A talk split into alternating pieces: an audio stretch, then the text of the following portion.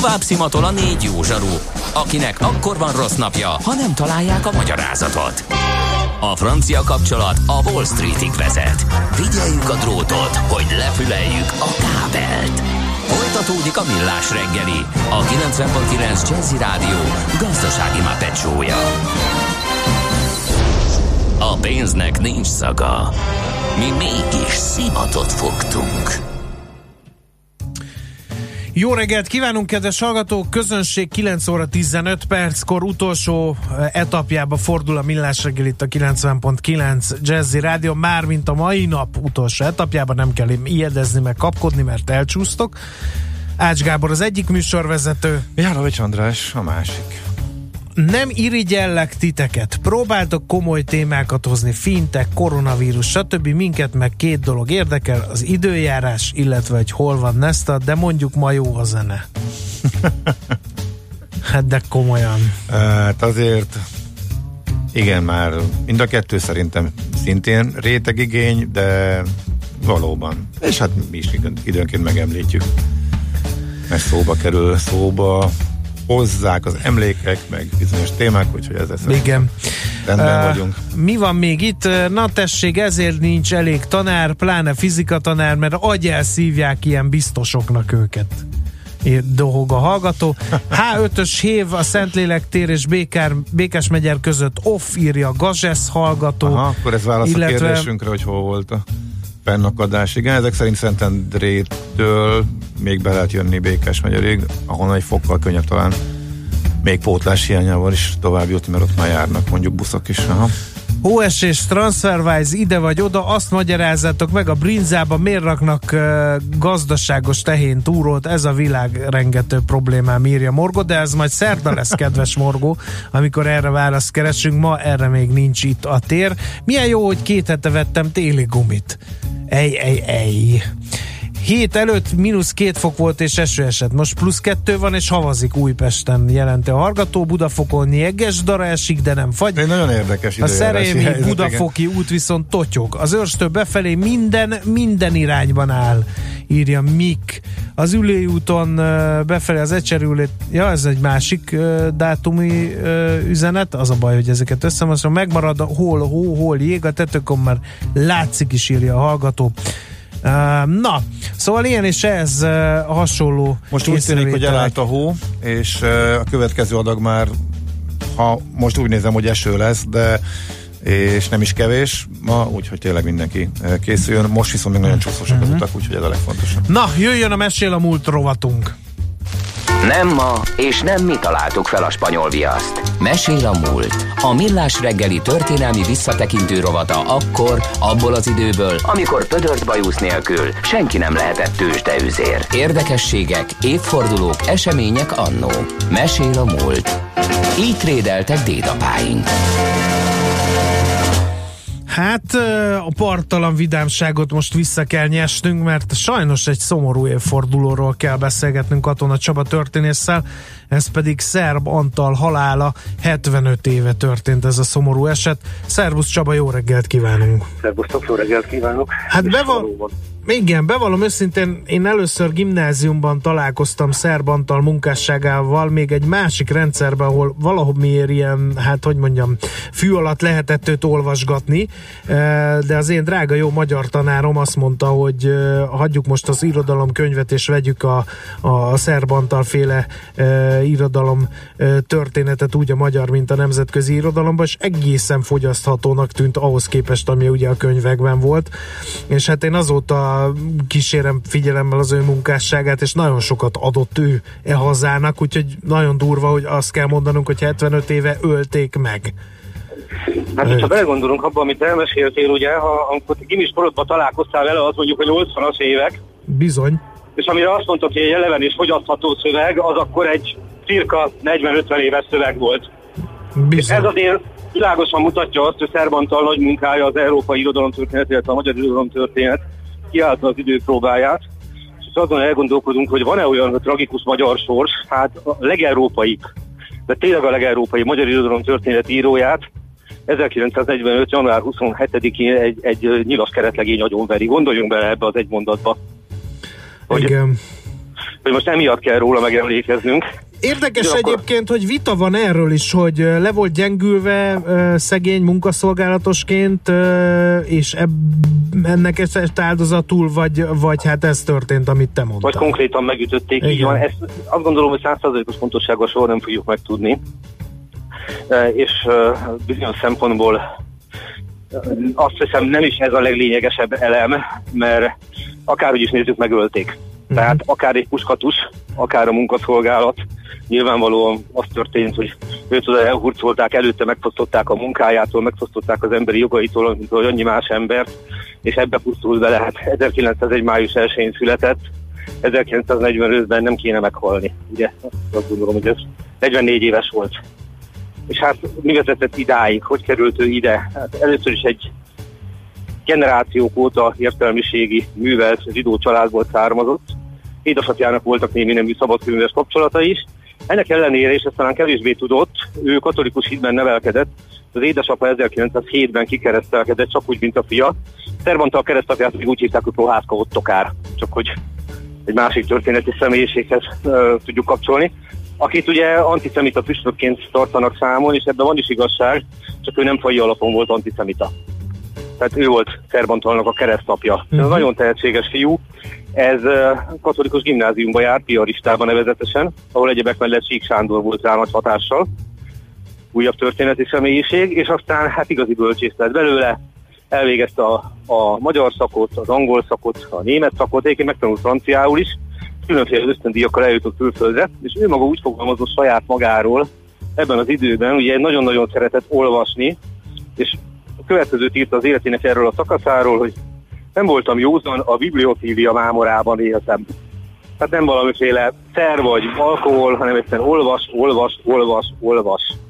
És a Vasutcai Felsőkereskedelmi Iskolában lesz tanár, de hát emellett azért mással is foglalkozik, nagyon különös a magánélete is. Megnősül ugyanis 1924-ben, és feleségül veszi Lakner Amália Aliszt, akitől aztán elválik négy évvel később, hogy 1932-ben ismét feleségül legyen, és egy évvel később ismét elváljon tőle.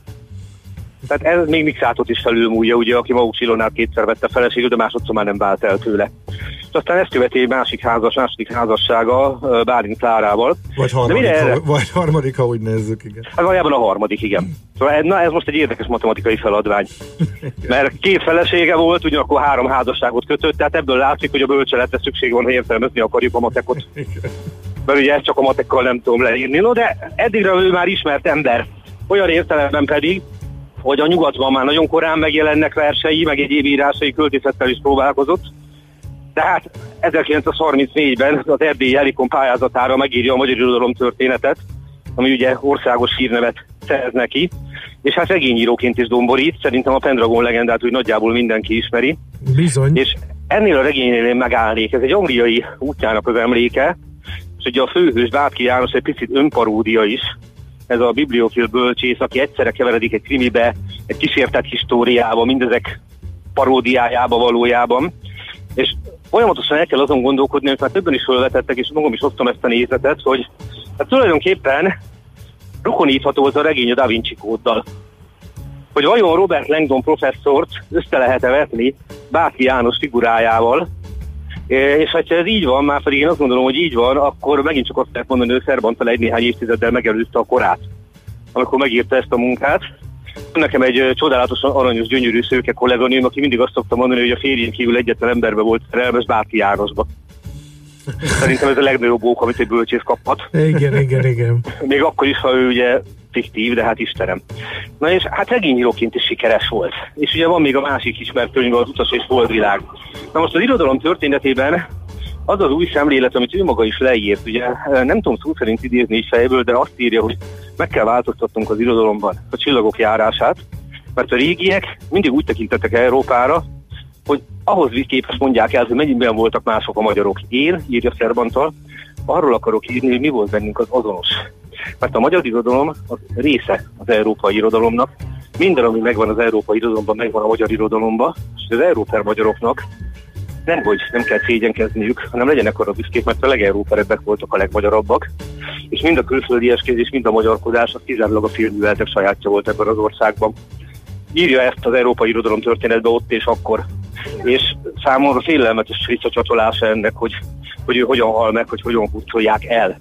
Hiszen a zsidó törvények hatására, ugye megfosztják őt a munkáját, ahogy már említettem, így kerül a munkatáborba, és hát vannak olyan információk, melyek szerint neki lehetősége lett volna onnan kiszabadulni, de a vele együtt elhurcolt írótársait nem óhajtotta magára hagyni. A halál előtt kevéssel, december 16-án még bizonyosan írt egy rövid levelet feleségének, aki ugye próbálkozott azzal, hogy kapcsolatai révén kiszabadítsa őt onnan. Ez a levél elkeseredésről tanúskodik, tehát egy, egy hétre hagyott egy reményvesztett szerbantal találkozunk. Ugye a halál előtt 11 nappal vagyunk, tehát szűk két héttel, sajnos nem volt indokolatlan ez a reményvesztettség, és hogy ha lehet hogy azt mondani, hogy tragikus magyar sors, vagy tragikus értelmiségű 20. század magyar sors, akkor visszautalnék még itt az özvegye, illetve idézőjelben a fia sorsára. Hiszen a felesége, illetve akkor már özvegye a halála után 1951-ben, ha jól emlékszem, gyermeket szült, akit Szerb János névre keresztelt. Nem tudjuk pontosan ki lehetett az apa.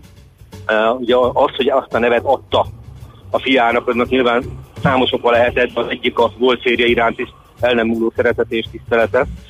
És hát Szerb János is egy nagyon sajátos sors lett, hogy teljesen máshogy, mint az apjáé. Egyfelől egy, hát mint annyi más értelmiségű is az alkohol rabja lett, egyfajta neoavantgárd hippi életmódot folytatott, ugyanakkor azonban rendkívül elismert tudós volt, tibetológus konkrétan. Na. És ez az életút 1988-ban 37 éves mindössze egy öngyilkossággal ér véget. Ah. Öngyilkossággal ér véget, és hát egy eléggé önpusztító életmódot folytatott, és most próbálok abba belegondolni, hogy a, úgymond a névadó apja öröksége, ez az egész sors, ami rá nehezedett, el nem tudom képzelni, milyen lehetett.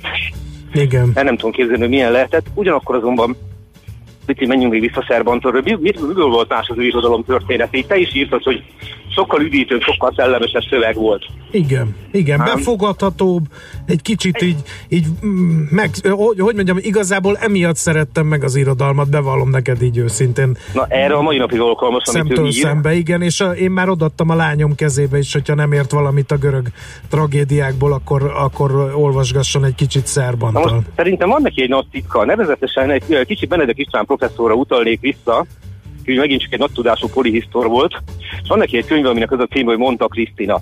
Ez a könyv nem másról szól, mint a Krisztina, hát a feleségét, elviszi különféle európai képtárakba, és ahol a pallírozott tudású Benedek mutogatja neki, hogy az európai festők micsoda remek művei vannak itt. Krisztina viszont, aki nem foglalkozott festészettel, egyébként pedig egy talpra esett okos és művelt nőszemély, az előítéletek nélkül egy csomó képre azt mondja, hogy de, de mi a jó? Hát fi, ez ronda. Hát hogy néz ki a keze? Hát ez aránytalan. De mit vagy ettől úgy oda? És erről szól a könyv Benedek István rácsodálkozására, hogy hogy be van csatornázva az ő agya azáltal, amit tanult, és mennyire tisztán látja az az ember, aki nincs megvezetve. Na most, arra visszatérve, az ő irodalom történetének szerintem a legnagyobb bája, hogy egyfajta frivol szemtelenséggel ír. Tehát amikor azt írja Shakespeare-re, hogy nincs még egy olyan szerző, aki annyira filozófia, vagy mondani való nélkül írná műveit, mint ő. Azt mondja, itt a Hamlet, a Hamlet nem szól semmiről. Csak egy egyszerű tragédiáról, de nincs mögött az ég egy a világon semmi, de annyira jól ír, hogy mögé akarjuk képzelni. Hát nincs. És ugye Shakespeare-től nem ezt szoktuk meg, amikor elemezgetik, és az a fajta, megint csak finom elegancia a Pendragon legendában, amikor a, lemegy az a párbeszéd, a következő szöveg, hogy hol élnek a magyarok? Magyarországban. Hát Románia, Ausztria, Jugoszlávia és Csehszlovákia határolja. Erre azt válaszolja neki az angol, hogy ugyan kérem, ezeket az országokat Shakespeare találta ki. Na most ez a fajta frivol humor, ami megvan benne, ez is hozzátartozik. És azért szerettem volna mindenki videózni, hogy jól lehet, hát a magyar történelem az ilyen, vagy talán a világtörténet is ne sajátítsuk ki magunknak, tele van tragikus fordulatokkal, de én a csillogó szellemű szerbont arra szeretnék emlékezni, akinek azt gondolom, hogy hát legalább holtában megilleti az az elismerés, amit bőven életében kellett volna megkapni, egy ideig meg is kapta talán, de, de az elborzasztó, hogy egy ennyire nagy tudású, és rögtön hozzáteszem, egy ennyire a hazáját szeretőnek így kellett elpusztulnia. Igen, igen. Egy dolgot még hadd tegyek hozzá, szerintem nagyon fontos így, ugye most volt a holokauszt emléknap is. Pont tegnap, igen. Borzasztó belegondolni, hogy mit veszített az ország, ha hogy kik haltak meg, gondoljunk csak Szerbantalra, Radnóti Miklósra, az üldözöttekért kiálló salkaházi sárára, tehát kiváló embereket. De azt gondolom, hogy ennek az egész borzalomnak a legrettenetesebb üzenete, hogy minden élet értékes, tehát nem attól tragédia, hogy kiváló embereket öltek meg, hanem attól tragédia, hogy válogatás nélkül megöltek mindenkit, aki azért, aminek született. És jobbakat, rosszabbakat, gyengébeket, erősebbeket, és ezeknek lett az áldozat a sok kiválóság is, mert mérlegezés nélkül pusztították a saját polgáraikat, és akkor az embernek megremeg a hangja, ha erről kell beszélnie, és soha többet ilyen ne legyen. Igen, egyetértünk. Nagyon szépen köszönjük, megint nagyon tartalmas megemlékezés volt, és aki nem olvasta Szerbantalnak az irodalom történeti műveit, annak meg kell csinálok, én csak annyit tennék hozzá, hogy ez nem olyan durva, mint ami ennek hangzik.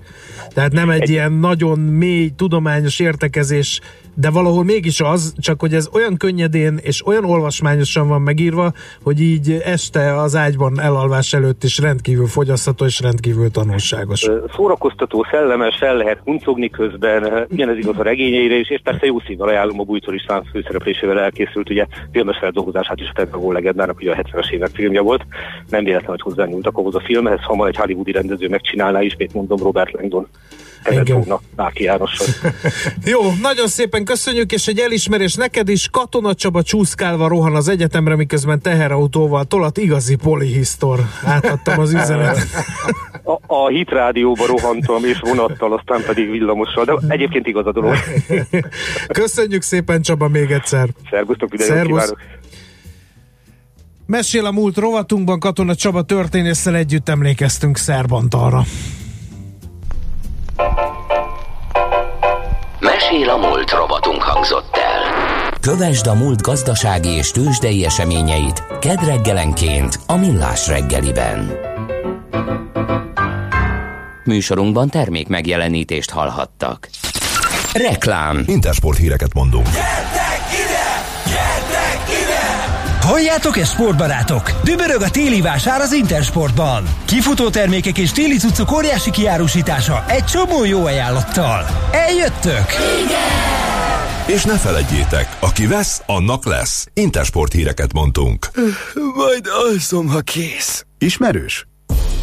Ha most kezded, talán még nem, de előbb-utóbb át fogod élni. Úgy hívják újrakezdés, vagy elkötelezettség, kitartás, hit magadban és az ötletedben. Mindenki másképp nevezi, de egy biztos, nagyszerű dolgokhoz vezet. Ha téged sem hagy nyugodni innovatív ötleted, ne hagyd kihújni a szikrát. Jelentkezz az MVM Edison Startup versenyre 2020. február 29-ig. Mi támogatunk, mentorálunk, és mindent megadunk ahhoz, hogy sikerre vidd ötleted. MVM Edison. Reklámot hallottak. Rövid hírek a 90.9 Jazzin. Menekültek miatt adtak le figyelmeztető lövést Röszkén, a csoport tagjai közül néhányan beléptek Magyarországra. A rendőrség közölte, hogy a járőrök körülbelül 60 fő bejövetelét akadályozták meg, négy főt feltartóztattak. A határátkelő helyen szolgálatot teljesítő fegyveres biztonsági őr három figyelmeztető lövést adott le, a helyszínre irányított járőrök ekkor érkeztek meg. A Csongrád megyei rendőrfőkapitányság lezárta a helyszínt, a Röszke közúti határátkelő hely jelenleg nem üzemel. Megint az EU asztalára került a házi pálinka kérdése, amely annak ellenére virágkorát éri Magyarországon, hogy a kormánynak az Európai Bíróság 2014-es ítéletének folyamányaként fel kellett adnia a jövedéki adómentességet. Egy négy évvel később előterjesztett Európai Bizottsági Javaslat újra felcsillantotta a szeszfőzők előtt a reményt, ám ezúttal a tagállamok szintjén blokkolják hosszabb ideje a dossziét. A magyar kormány nincs egyedül, hiszen egy évvel ezelőtt a szlovének is hasonló javaslattal rukkoltak elő. Budapest azt szeretné elérni, hogy 100 literig ne kelljen jövedéki adót fizetni, ha valaki saját fogyasztásra termel. Egyszerűsödik a gyógyszerkiváltás, folyamatban. Van egy rendelet szintű jogszabálymódosítás, az úgynevezett képviseleti rendszer kialakítása után az e-receptet a törvényes képviselő is kiválthatja, így már nem csak felírási igazolással, hanem a meghatalmazott vagy törvényes képviselő a saját személyigazolványának és tajkártyának együttes bemutatásával is átveheti a vényköteles terméket a patikában. Japán evakuálja az állampolgárait Wuhanból, a kormány charterjáratot küld, hogy hazaszállítsa az ott tartózkodókat, írja a CNN. Első körben nagyjából 200 japán állampolgárt visznek haza, körülbelül 650-en jelezték, hogy mennének, ezért várhatóan a napokban újabb gépeket küldenek, míg a többiekért Wuhanba. Japán egyike azon kevés országnak, amely a koronavírus elszabadulása óta szerette volna evakuálni állampolgárait a városból. Hétfő estig újabb 25 beteg vesztette életét Kínában a koronavírus okozta tüdőgyulladásban, így a fertőzés halottainak száma egy nap alatt 81-ről 106-ra emelkedett. Hongkongi tudósok úgy számolnak, hogy már 40 ezer ember is megfertőződhetett. Bekerül az idén a kosárlabdázó hírességek csarnokába Kobe Bryant, aki vasárnap halt meg tragikus helikopter balesetben. A Kobe Bryantet és egyik lányát szállító helikopter Los Angeles közelében zuhant le vasárnap, a fedélzeten kilencen voltak, a tragédiát senki sem érte túl.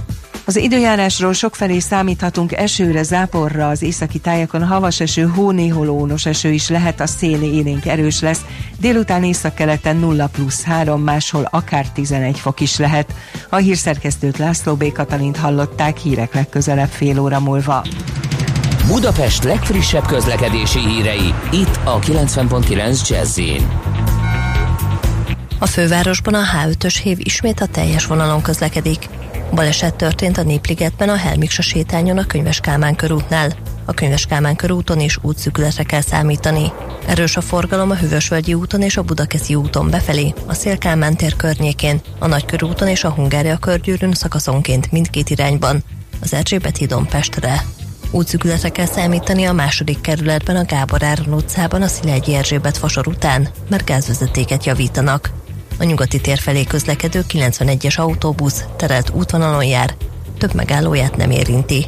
Lezárták a belvárosban a Petőfi Sándor utcát a Párizsi utca és a Szervita tér között vízvezetéképítés miatt. A 15-ös és a 115-ös autóbusz módosított útvonalon jár, nem érinti a Kálvin tér, a Ferenciek tere és a Szervita tér megállót. Szép csilla BKK Info. A hírek után már is folytatódik a millás reggeli. Itt a 90.9 jazz Következő műsorunkban termék megjelenítést hallhatnak.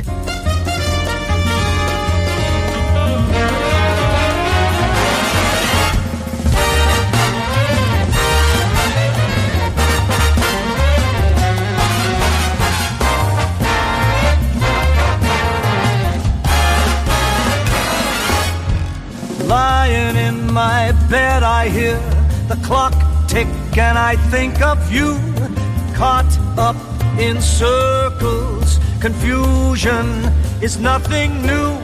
Flashback, warm nights almost left behind.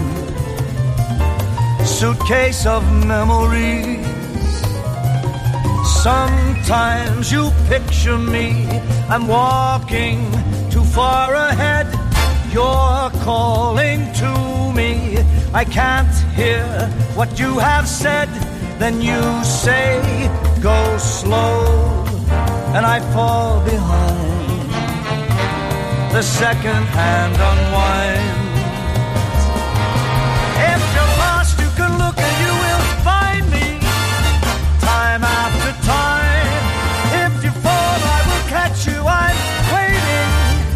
Time after time. If you're lost, you can look and you will find me. Time after time. If you fall, I will catch you. I'm waiting.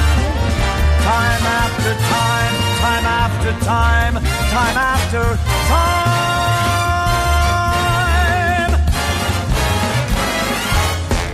After my picture fades and darkness has turned to gray, watching through windows, you're wondering if I'm okay. Secrets stolen from deep inside. The drum beats out of time. If you're lost, you can look and you will find me. Time after time. If you fall, I will catch you. I'm waiting. Time after time. If you're lost, you can look and you will find me. Time after time. If you fall, I will catch you. I'm waiting. Time after time. Time after time after time.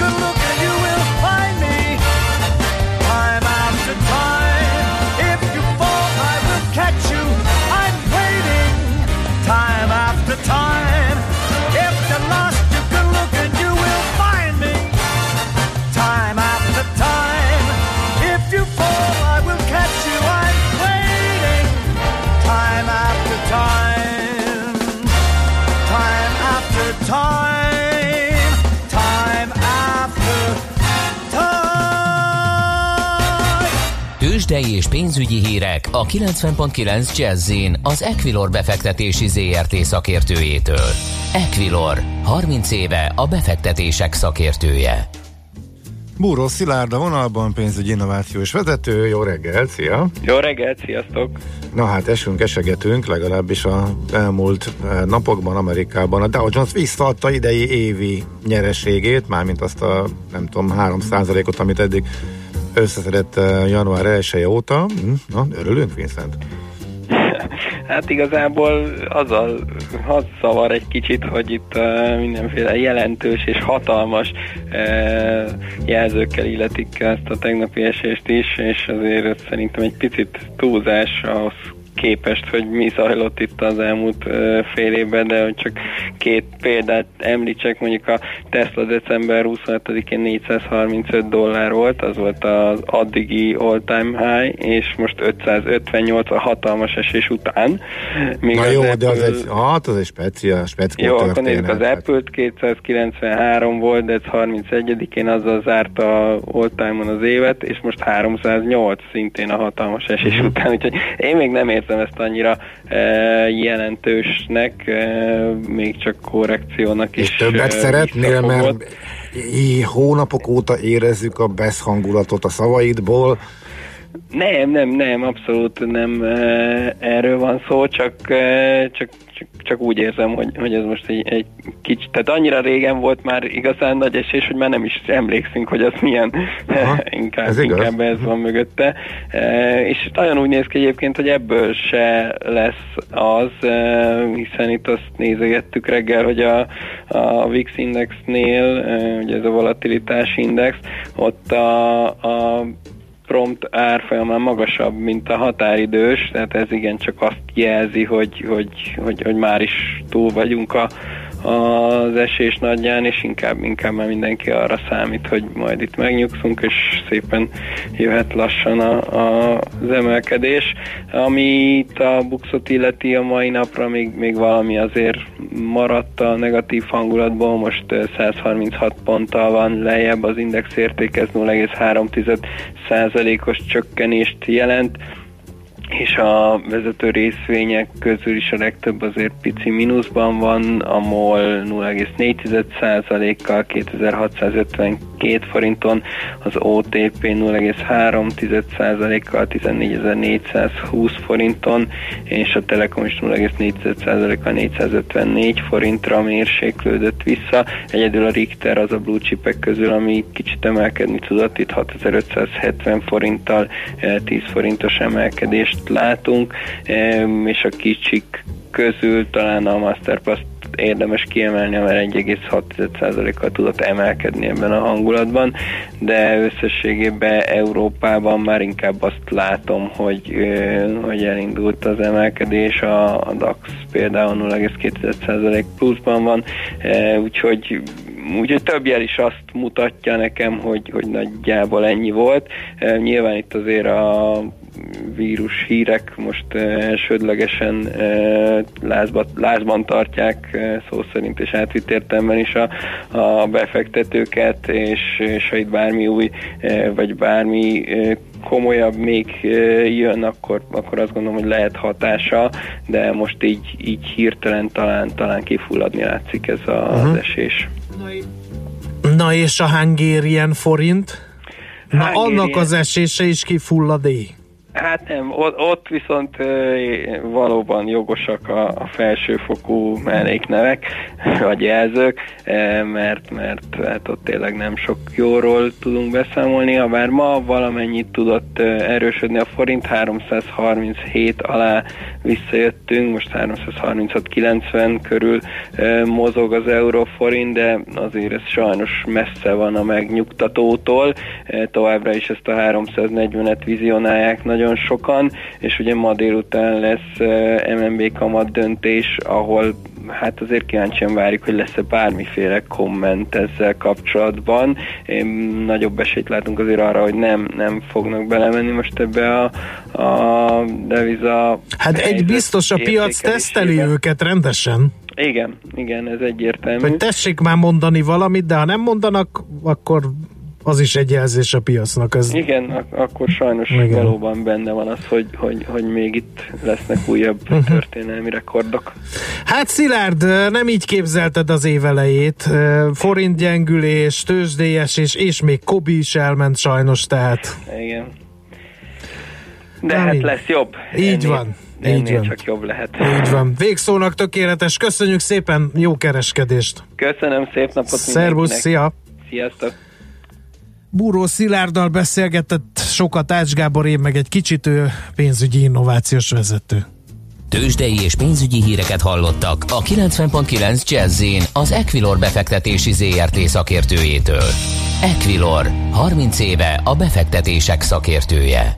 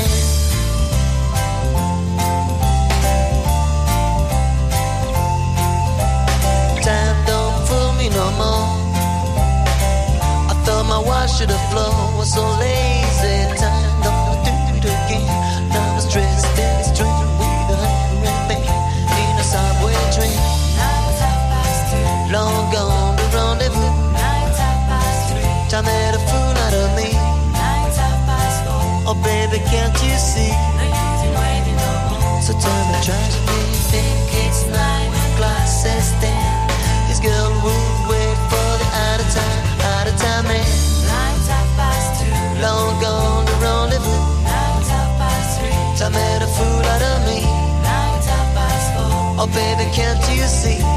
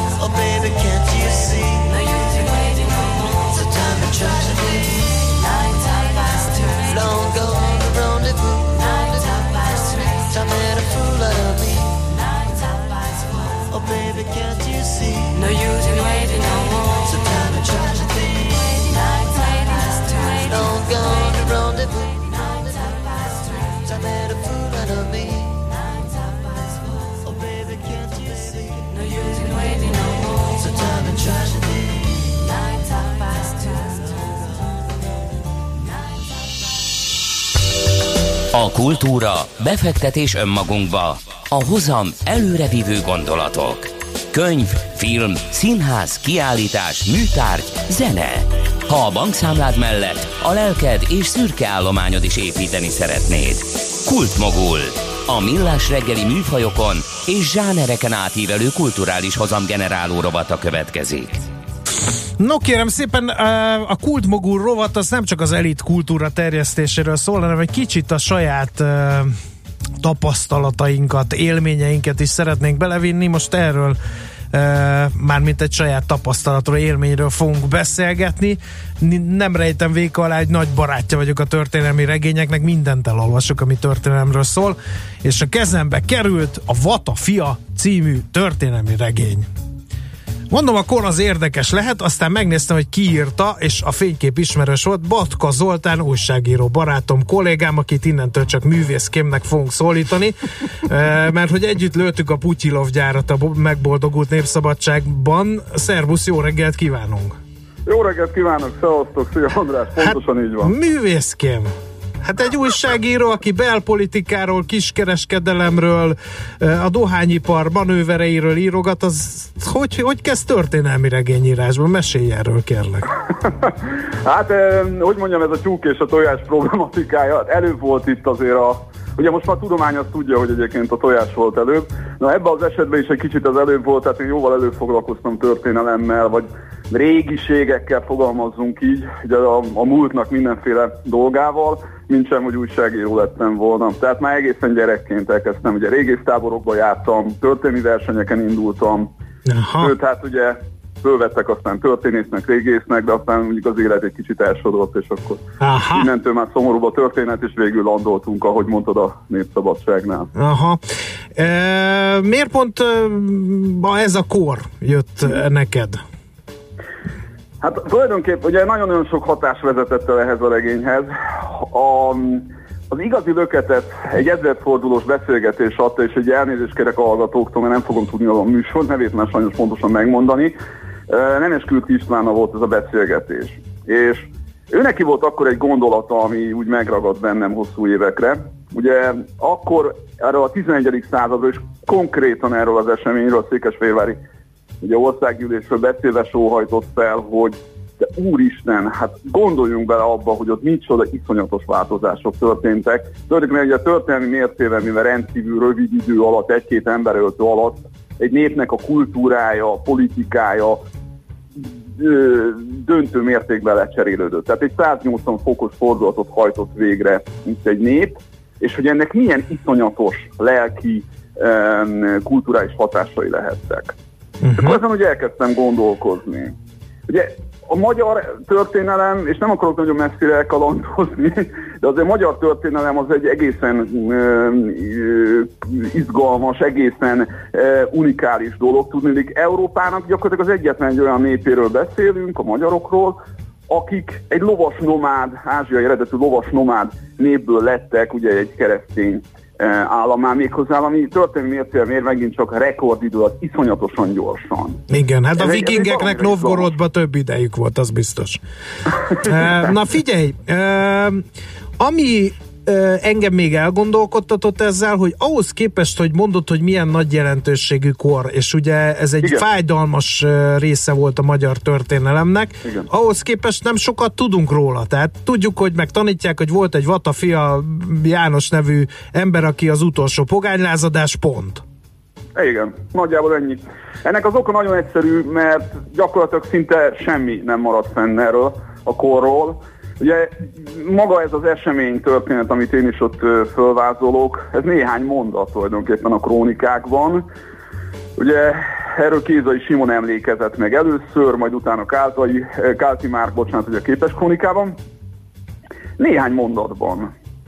És ezért is van az, hogy, hogy ugye a történészek, most ugye magamat természetesen nem sorolom ide, a történészek a kis, hát inkább a feltevések mentén ugye haladnak, mint sem uh-huh. a, a pontos uh, tényszerűség kapcsán. Tehát tulajdonképpen annyit lehet tényleg tényszerűen elmondani, hogy valószínűleg volt egy ilyen esemény, egy utolsó valami, hogy ez most térben, időben milyen kiterjedésű volt, például ezt sem tudjuk. Én a regényben a, a Kézai Simon féle mm, interpretációt vettem alapul. Ugye Kézai egyébként ő állt legközelebb ugye ezekhez a történésekhez, mellesleg még nem nagyjából 200 éve később írta a krónikáját. Ugye ő ezt úgy írta le, hogy ez egy kiterjedt egész országra ugye kiterjedő, valószínűleg elhúzódó eh, ilyen lázadás folyamat. Uh-huh. Volt későbbi krónikák, akit a Káti Máknál egy rövid kis fellobbanásként um, írták meg. Uh-huh. De pontosan nem lehet tudni. Valószínűleg ezért.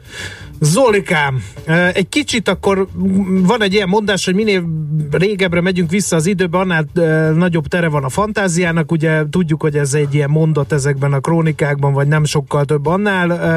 Egy kicsit ez ilyen fantázia, ugye? Ezek az események. Hát egy kicsit, nagyon nem, nagy rész, nagyon. persze. Mhm. De meglehetősen dark fantázia. Bevallom őszintén, nem lettem jó kedvű az olvastán, és pontosan ezeket a, ezeket a lelki folyamatokat. Tehát a jók nem egészen jók, a rosszak nem egészen rosszak. Igen. Azok, akik ugye mindig azt szokták mondani, hogy a történelmet a győztesek írják. A, a, a történelmet író győzteseknek a megítélése is olyan, olyan, olyan furcsa ez az egész. Tehát ezzel akartad ezt érzékeltetni, hogy itt, itt csak utólag gondoljuk azt, hogy voltak a gonosz pogányok, meg voltak a jó keresztények? Hát pontosan így van. Hogy, emlé, hogy most, most nem akarok sportszerűt tenni, egyszer nekem valaki a Putyilov gyárba mondta, hogy az élet az nem fekete, nem fehér. Az egyik Mhm. kollégám mondta, de egyébként. Köszi. Tehát, hogy azért ez, ez, ez megmaradt bennem annak idején a te jó tanácsaid is, amivel Aha. talán így mondhatom itt a hallgatók, őt elláttál engem, akkor kezdő újságírót. Igen, igen, ugye a politika soha nem volt fekete, soha nem volt fehér, ehm, és valóban ugye a történetet a győztesek írják, vagy éppen nem írták, mert ugye, ugye jó 200 évvel később keletkezik ugye az első Mhm. leírás. Ahogy például az első ismert krónikánkban, például ugye Anonymousnál, tulajdonképpen a pogánylázadás kora az ki is marad teljes egészében, valószínűleg nem véletlen, tehát ugye az akkori, és most itt a mai sajtóviszonyokra is utalhatunk, tehát azért az akkori krónikáknál is erősen megfigyelhet, hogy a krónikaírók és az akkori hatalom viszonya, hát hogy is Ja, mondjam, bizony. kölcsönösséget feltételezett. Na figyelj, Igen. Igen. még egy érdekes dolgot találtam én ebbe a regénybe. Ez nem az a kardozós, minden oldalon valaki meghal jellegű regény, Igen. ez egy kicsit ilyen, ilyen tépelődős, lelkizős történelmi regény. De van egy érdekes vonulata, ami, amire én nagyon kíváncsi vannak, van, vagyok. Ugye történelmi hagyományőrzéssel foglalkozóként látom, hogy mennyire megerősödtek ezek a új pogány, nem tudom ez a helyes kifejezés, új pogány tanok, mennyire megvan a, a, az egyház ellenesség korunk magyar társadalmában, és mind a két vonal azért elég markáns ebben a regényben. Ez miért van? Hát, hogy mondjam, nem szándékolt. Mhm. Tehát ö, most ez az új pogány vonal, ugye ez a, mit tudom én, szittyák, kurultáj, meg ilyesmiről szoktak beszélni. Így van. Én eh, nem nagyon vagyok része ennek a szubkultúrának, így talán mondhatom. Um, tehát ilyen különösebb hatással nem volt Mégis, mint a nosztalgiát éreznél a Vatafia János féle. Igen, igen, igen. Ugyanakkor, eh, tehát a Vatafi alapvetően sokkal inkább abból táplálkozott, hogy nagyon-nagyon sokat járok az alf, ugye magam is alföldi vagyok, nagyon sokat járok madarászni, azt a fajta életformát, azt a fajta kultúrát, ami az alföld sajátja, és ami azt gondolom, hogy megőrződött, inkább azt próbáltam ebben leírni. Természetszerűen, és ez a regénynek egy kicsit egy ilyen, mm, nem is tudom, sugallata, az az, hogy a pogányság az ugye nem tűnt el magyar társadalomból, uh-huh. hanem ilyen búvópataként szokások, rítusok, motivumok formájában, de nagyon is megmaradt a kereszténység mögött, és valóban ezt fel lehet fogni egyfajta harcnak, ez uh-huh. a két létszféra között, egy olyan harcnak, ami adott esetben akár még ma is zajlik, és igen, ennek valószínűleg vannak a leképeződései is, hogy a mai magyar társadalomban megfigyelhető, hogy van egyfajta ilyen egyházellenesség, ugyanakkor egyébként a másik oldalról van egy nagyon erős, ugye most egy ilyen keresztény vonulata is, hogy a nagy politikának. Tehát uh-huh. való igaz, hogy mondjam, ha most arra gondolunk, hogy ez egy kicsit ilyen szempontból kortárs regény, hát egyfelől ugye minden író egy kicsit ugye a saját korának is a rabja, másfelől azt gondolom, hogy ez olyan évszázados uh, folyamat, ami ma is játszódik, és akkor is játszódott. Mhm. Nagyjából ezt gondolom erről. Oké, okay. Hát ennyi fért bele a beszélgetésben, nagyon szépen köszönjük, hogy elmondtad mindezeket. Érdekes regény ez a Vatafia, én mindenkinek jó szívvel tudom ajánlani. Lesz következő? Egy gyors választ remélünk. A regény természetesen igen, írogatok. Melyik Hogy- kor? Ne lőd le a poén. Nem mernék mondani, és témát sem egyelőre. de Témát lesz, sem, meg lesz, lesz. dátumot sem. Oké, okay, akkor folytatása következik. Sok sikert az alkotó folyamatokhoz. Köszönöm sok Művészkém. Művészkém. Szia! Szervusz, Sziasztok! Batka Zoltánnal beszéltünk, ő írt a Vatafia című könyvet, ő újságíró egyébként, de most már író is, ezért szólítjuk tendenciózusan művészkémnek. Kultmogul. A millás reggeli műfajokon és zsánereken átívelő kulturális hozamgeneráló rovata hangzott el. Fektes be magadba, kulturálódj! No, hát ennyi fért ma a millás reggeli szatyrába, reméljük, hogy e, nem lett tele a hócsizmátok vele, hanem inkább a hulló csapadékkal, bár az meg most látom, hogy elállt, úgyhogy ezen nem fogunk hógolyózni. Ács Gáborral, így a munka végeztével. Köszönjük szépen kitüntető figyelmeteket, holnap 6.30-kor Kántor kollégával várunk benneteket itt a 90.9 Jazzy Rádion, tartsatok továbbra is a csatornával, ha tehetitek. Szép napot, mindenki vigyázzon magára, sziasztok! Már a véget ért ugyan a műszak, a szolgálat azonban mindig tart, mert minden lében négy kanál. Holnap reggel újra megtöltjük a kávés bögréket, beleharapunk a fánkba és kinyitjuk az aktákat. Addig is, keressetek minket az arcaktákban, a közösségi oldalunkon. A mai adás podcastjét pedig holnapunkon. Millás reggeli, a 90.9 Jazzy Rádió gazdasági Muppet show-ja. Ha csak egy műsorra van időd idén, tégy róla, hogy ez legyen az. Csak egy dolog lenne még. Műsorunkban termék megjelenítést hallhattak.